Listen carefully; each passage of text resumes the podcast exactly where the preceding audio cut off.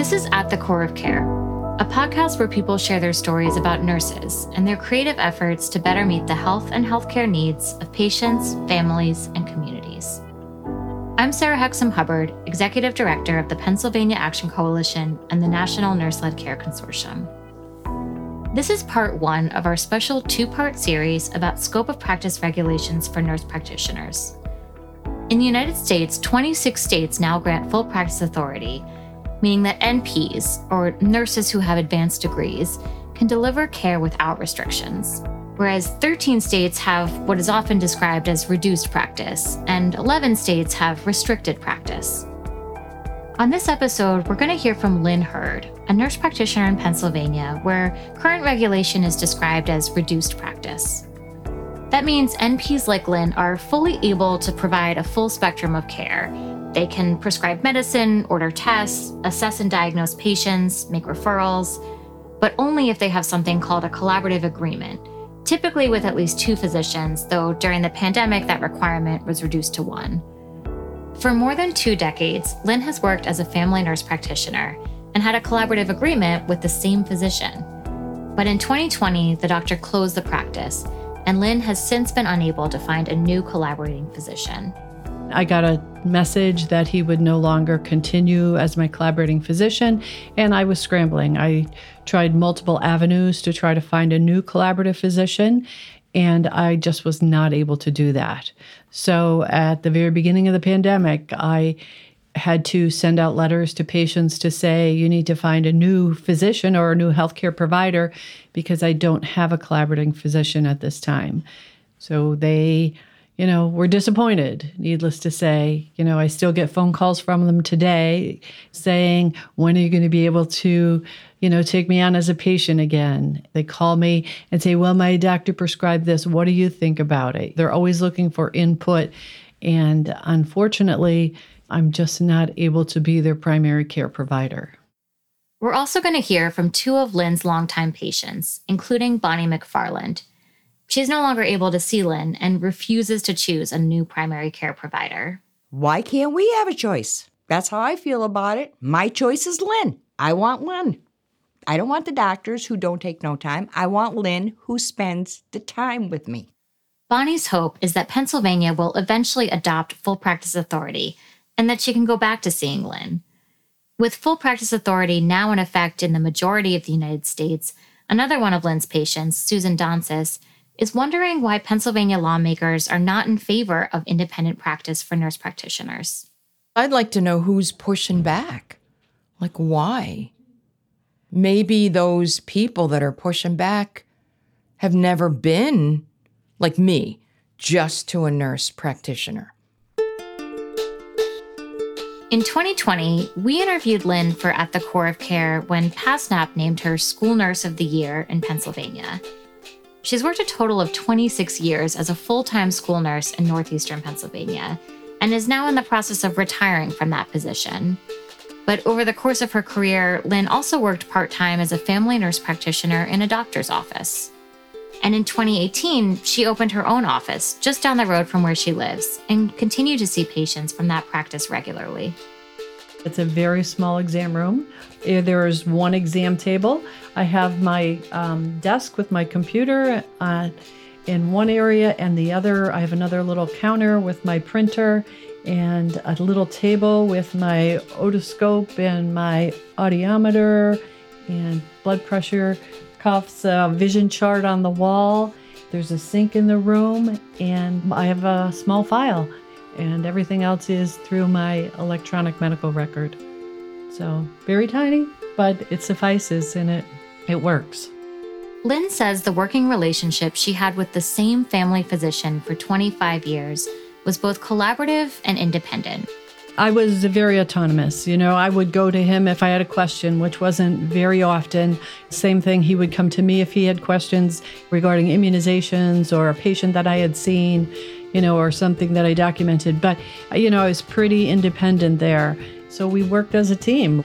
It wasn't that one was above the other. We just met the needs that we needed to and worked as that team.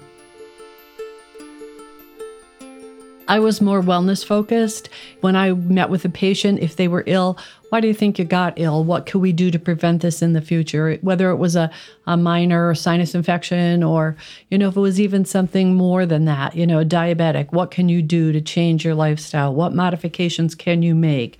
So I spent a lot of time educating patients and extra time going through things that they could do differently in their life.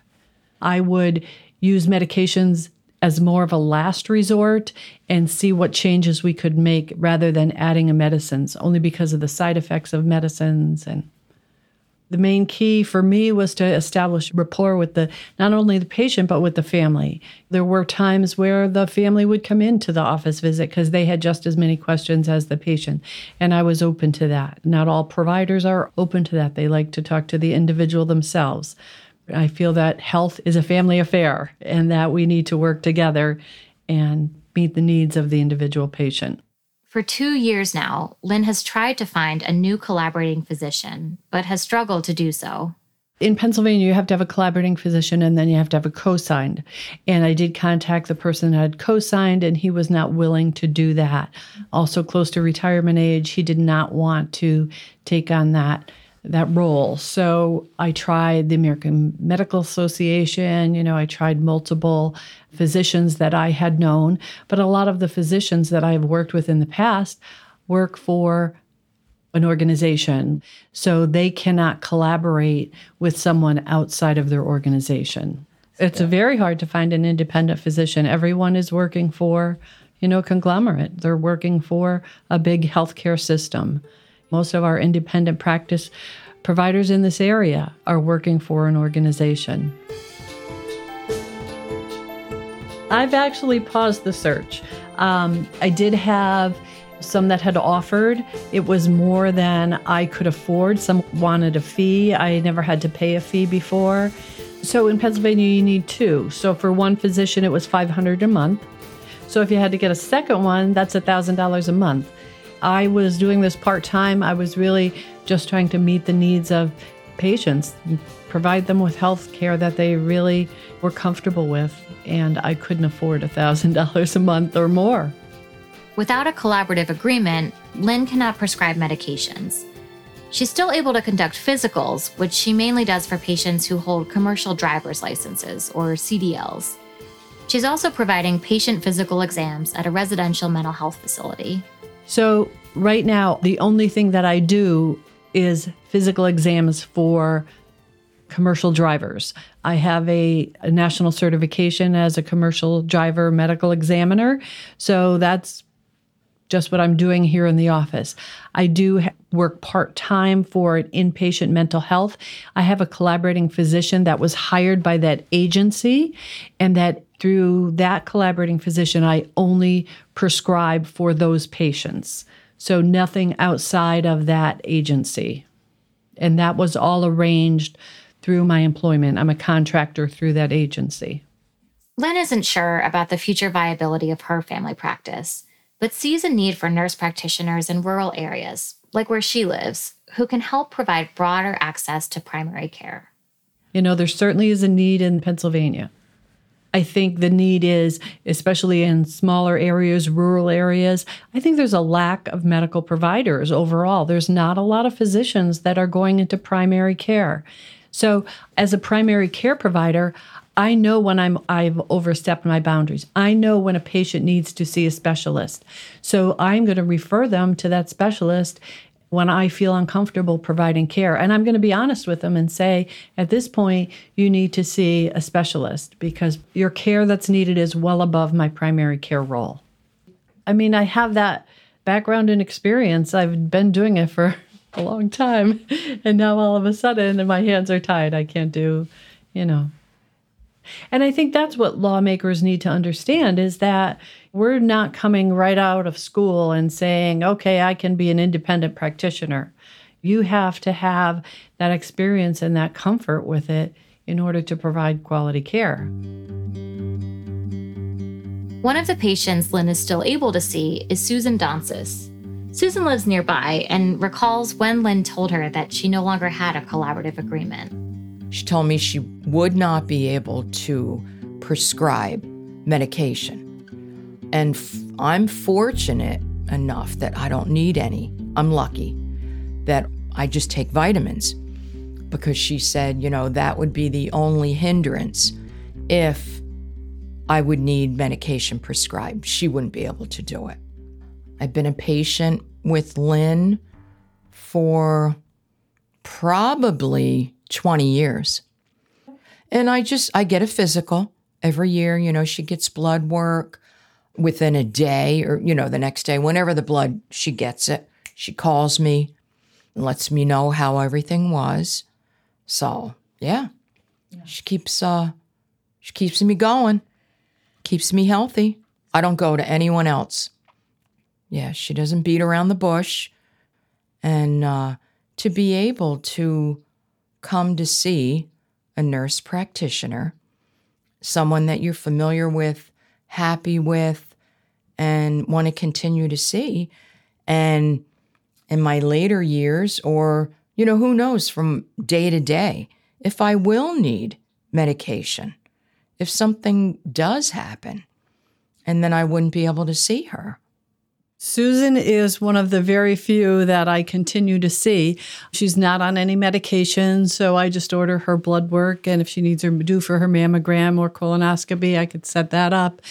But for the most part, she's the only one.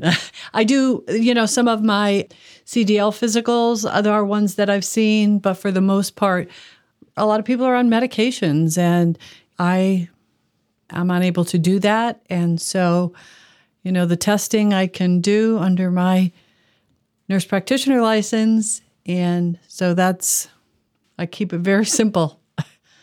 It's just so comfortable to find one person, you know, like you, not to have to go to somebody else, like you were saying. Right. You don't want to be switching. And how about the aging community? Like soon, when I retire, I'll still be able to have Blue Cross and Blue Shield, but then Medicare kicks in. So are there nurse practitioners that will accept Medicare? And some doctors don't even accept Medicare.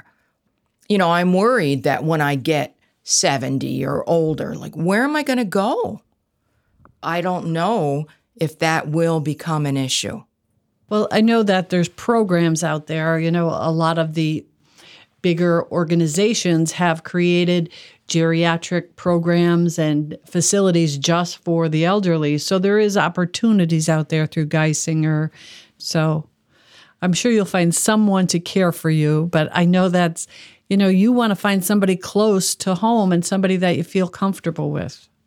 So, yes, I went through all of the credentialing and all of that with all of the insurance companies. You know, I have a Medicare, Medicaid number. But when I had to limit my practice and I could not see people, the billing aspect was really not even worth it for me. So at this point, I see people for like $30. Or like if I'm doing a CDL physical, it's a little bit more. And most people have a copay of $30 or $45. So if I just charge $30 for a visit, that's, you know, very fair. And people are they're comfortable with that. I'm not out to make a ton of money. I just want to take care of people and give them the best care that they can get. And I think I'm able to do that. It goes back to, like, you know, when I was a kid, we had a family doctor. He would come to the house. You relied on him for everything. And now we don't even have that connection with a provider anymore. And I think that connection is so important. And you know that person is going to take care of you. And that's what's so special about having them in the community or so close by instead of having to find someone else. Whereas it's been a different story for Bonnie McFarland. She lives nearby and had seen Lynn as her primary care provider for almost 20 years. Bonnie is upset about what happened to Lynn and has chosen to be without a primary care provider for 2 years now. Oh, yeah, she sent me a letter and I called her right up. I said, what's going on? What? I can't do this. And she's like, she said, I can't do it anymore. She said, the doctor dropped me. And I said, well, that's ridiculous because she's got a lot under her belt, Lynn does. And I don't feel she should have to worry. With her qualifications, she shouldn't have to worry about having a doctor right there to coincide. She knows what she's doing. She's had enough training. So someone in her position, no. They should be okay where there should be a list of doctors that she could call if she needs a second opinion. That would give her the second opinion or talk it over with her. She shouldn't have to be in the boat she's in now, not to mention all her patients that she had. She takes the time to listen to everything, for you to explain everything of what's going on. She's not pushing you out the door. If you're in with her an hour, you're in with her an hour. I'm not a doctor person. I don't go to the doctors. She makes you feel comfortable. She listens, and then she acts upon it and does what she feels is right. And if it wasn't for her, I wouldn't be here. I had melanoma skin cancer. I had a mole that in a month's time went from normal to black. So I called up Lynn. I said, Lynn, something's going on here. I want you to check it out. So she immediately got me an appointment in, came in, she looked at it, she turned around, she got on her computer, started making me all kinds of appointments. By the time I left her office, I had appointments for the dermatology to get it checked in with the surgeon to have it double checked. So her quick reaction kept me from just letting it go, because without her, I wouldn't be here. I wouldn't have gone. And you know, I went and they called me up and said, yeah, it was cancer. And I went to see the doctor, and he told me, he said, this is going to kill you. He said, we got to get in and take this out. So they did. They cut my shoulder open. He took out a large mass. In that time, Lynn had called a couple times to see how I was. I don't know that enough people know about the situation with nurse practitioners. You know, when they go in to see them, they don't know that behind the scenes you have to have a collaborative physician. Then they get very comfortable with them. And, you know, you lose your collaborating agreement and they're without a provider that they've felt very comfortable with for years. My choice is Lynn. I want Lynn.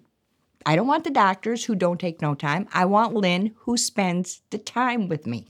I know, but there's sometimes when you have to see someone else if you're sick. You can't just ignore health problems. Yeah, I'll go to the hospital then and I'll see somebody. But as to pick a permanent one, no. I'm not ready for that yet, Lynn. You're the one. As long as you're seeing your dermatologist. Yeah. Okay. I got to make another appointment. Yeah, every 6 months I have to go for it. So... and they're watching a couple, but like I said, they asked where to send it, and they said, well, you know, no, you keep it here because until Lynn gets back in, I'm not picking a family doctor. You know, I just care about the patients themselves, and hopefully other people do that too, but I don't want her to miss out on something important health-wise in the meantime.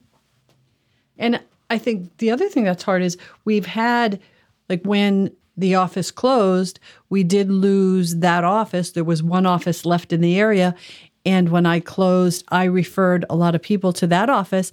And then that office closed. So people were like bouncing back and forth from provider to provider, and they just couldn't get established. So then that office closed. Now there's another one open, not accepting a lot of patients. We have another one that's opening. But still, when you choose a provider, you want to be with that provider for a period of time, and you want to get established. You don't want to have to bounce back and forth. Well, I mean, I think a lot of people, like I said, nowadays, they're not just seeing the doctor. A lot of them are seeing the nurse practitioners. And, you know, like she said, everybody's bouncing. There should be no bouncing. The nurse practitioners are capable. We see them more often. Let them have more of a say in what goes on with people. These lawmakers, if New York can do it, why can't they do it here? We need somebody. Lynn is important up here, very important to a lot of people, as well as the other nurse practitioners. So they just need to get off their high horses and do something about it instead of dragging their feet. They ought to talk to patients if they're so worried about it. Well, call me on the phone. and ask me. And I will tell you, like I told you here in the thing, how they're important. I'm not the only one out there who is not comfortable with a lot of doctors because they don't give you the time. It's come in, boom, boom, boom, all right, out the door. She's the one. I had everything set up before I left here. It wasn't the doctor she was collaborating with. And that's what we need nowadays. Everything is money, money, money, money. No. How about people's lives? That's more important than money. And I appreciate that, Bonnie, your support. And I think that we have to get legislators to understand that perspective and understand how patients want to see someone that they feel comfortable with. And we keep repeating that, but I think that's the important key right here, is that we need to have that choice of what provider we want to see. And there are some wonderful physicians out there. There are some wonderful nurse practitioners. You may have one that you don't feel comfortable with, but then you have the choice to switch to someone else.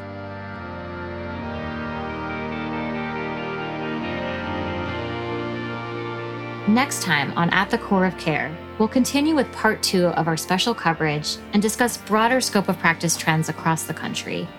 Joining us for that conversation are nurse practitioner and state policy expert Tay Kapanos from the American Association of Nurse Practitioners, along with Pennsylvania State Senator Kamara Bartolotta, to talk about removing barriers to care here in Pennsylvania. It's estimated that over the next 5 years, 1 in 3 primary care providers will be a nurse practitioner. I think as we're looking at the workforce, what we're really looking at is how are we going to effectively use people where they are located? And so one of the most important lessons that has come out of COVID is our healthcare system was broken before, and we know now where we need to fix it. We need to build in efficiencies so that we're utilizing everyone at the top of their license, that we're retiring outdated bureaucratic barriers that stand in the way of patients getting care. Support for this episode comes from the Pennsylvania Action Coalition.